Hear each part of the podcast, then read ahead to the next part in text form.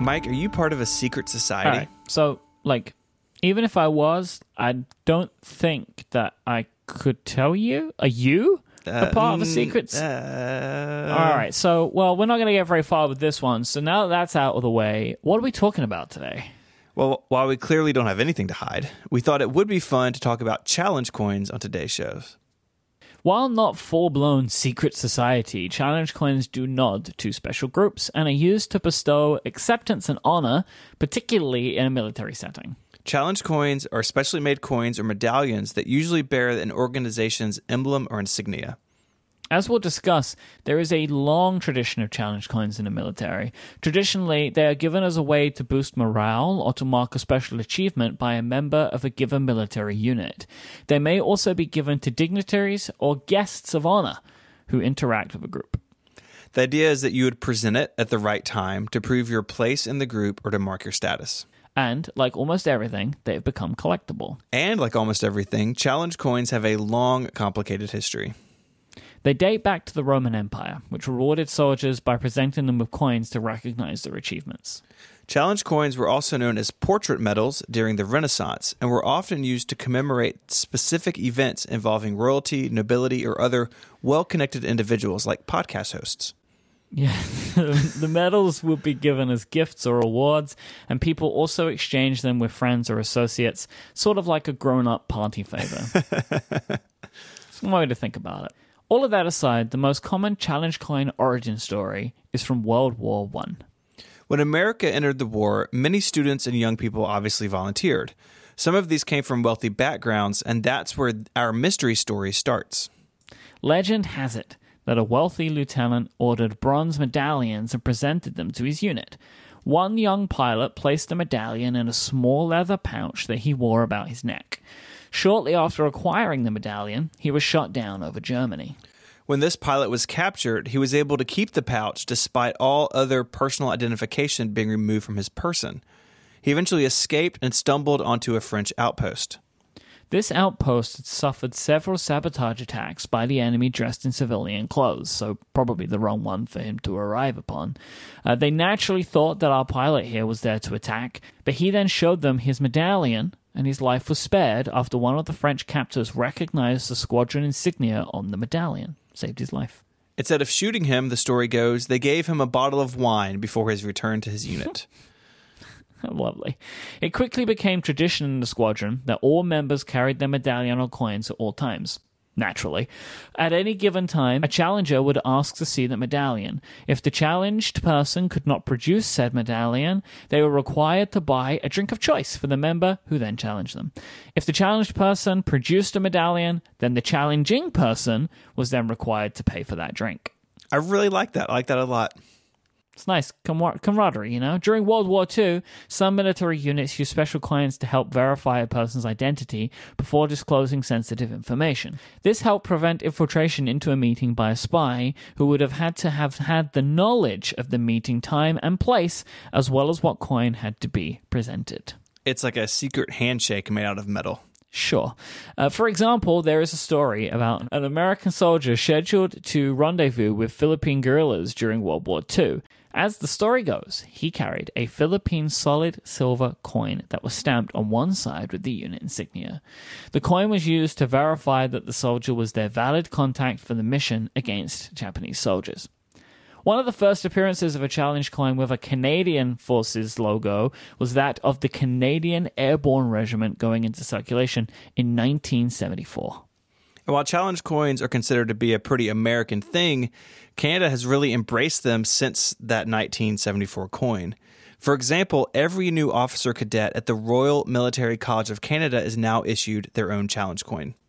Members of the Corps of the Royal Canadian Electrical and Mechanical Engineers Fund are also issued challenge coins, as are members of the Canadian Special Operation Forces Command. You think those two groups hang out a bunch? Like, Probably. The, the Why not? electricians and mechanical engineers, and then the Yeah. special forces. I feel like they Yeah, could be buddies. sure.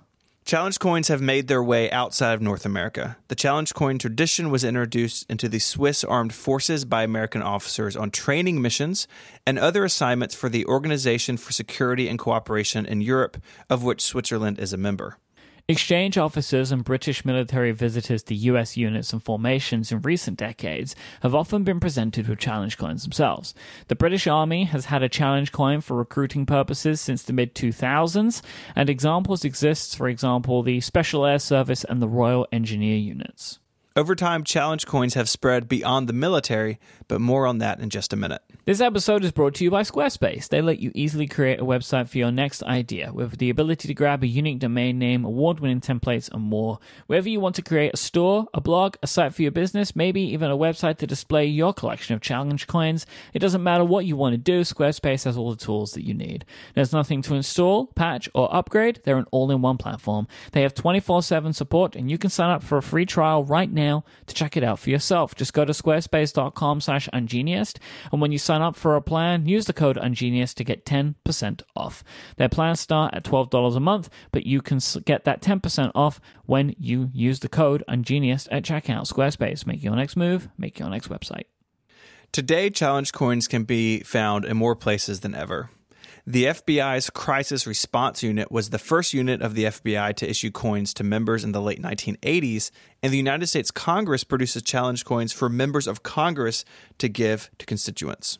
Challenge coins issued by presidents date back to the late 1990s, and the White House Communication Agency has coins made to mark visiting heads of state and other events. We're going to talk about one of those in a second. President Bill Clinton displayed several racks of challenge coins, which had been given to him by U.S. service members on the credenza behind his Oval Office desk. They can even be seen in the background of his official presidential portrait and are now on display at the Clinton Library.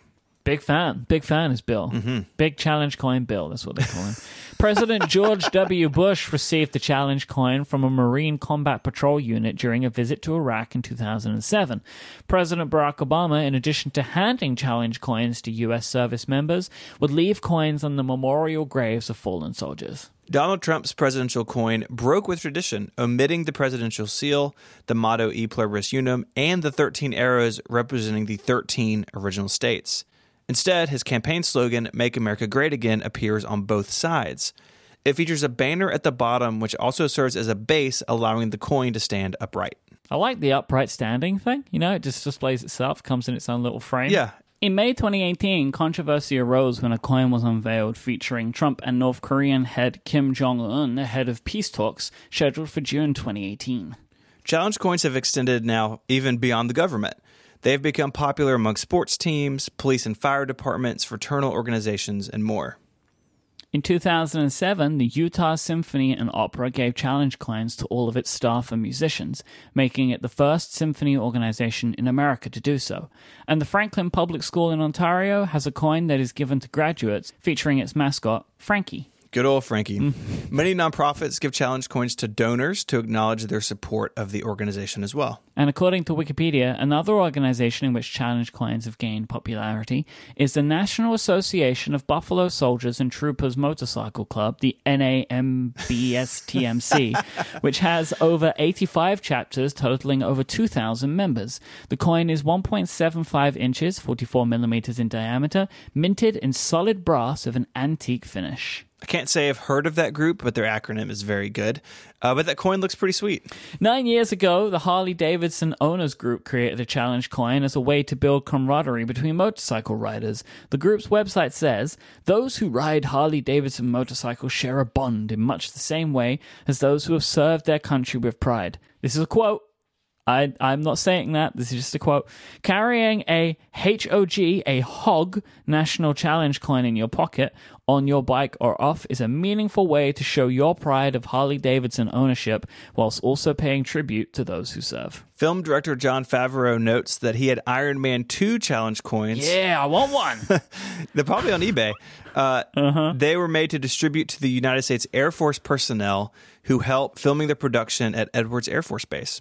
Bill Prady, executive producer of The Big Bang Theory, recently gave The Big Bang Theory Executive Producers Challenge coin to the crew of the last space shuttle mission. It's pretty cool. The crew of Breaking Bad were given challenge coins designed by show creator Vince Gilligan for each new season. Another challenge coin was also included in the Blu ray set of the entire series of the show. They're going to be blue, right? Bright blue. I really hope so. They, like, they have to be blue.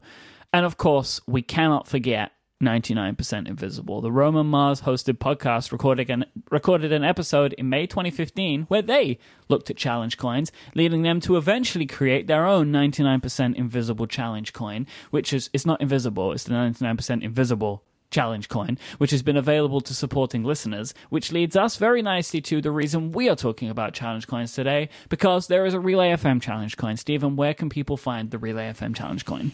Relay.fm slash store. You can get them there. They're, and they're really nice. I've got one here. Uh huh. Very nice challenge coin. So if you want to be cool and show that you're a very conscientious podcast listener, then you should go and get yourself a Relay FM challenge coin. And we hope that when we see you at live events in the future, that you'll be able to present it. Yes. Uh, I'd like to thank uh, someone named Michael Hurley for sending in this topic. This is called uh, vertical integration. Integrated so well. If you want to learn more about challenge coins or check out the other stuff we talked about, head on over to the website relay.fm slash ungeniused slash 63. You can get in touch with us there. You can send us an email with your own show topic and suggestion.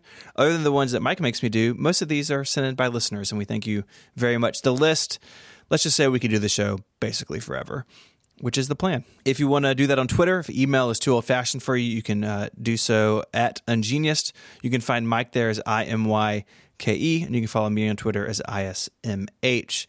And until our next French Outpost wine bottle opening, Mike, say goodbye. Goodbye. Adios.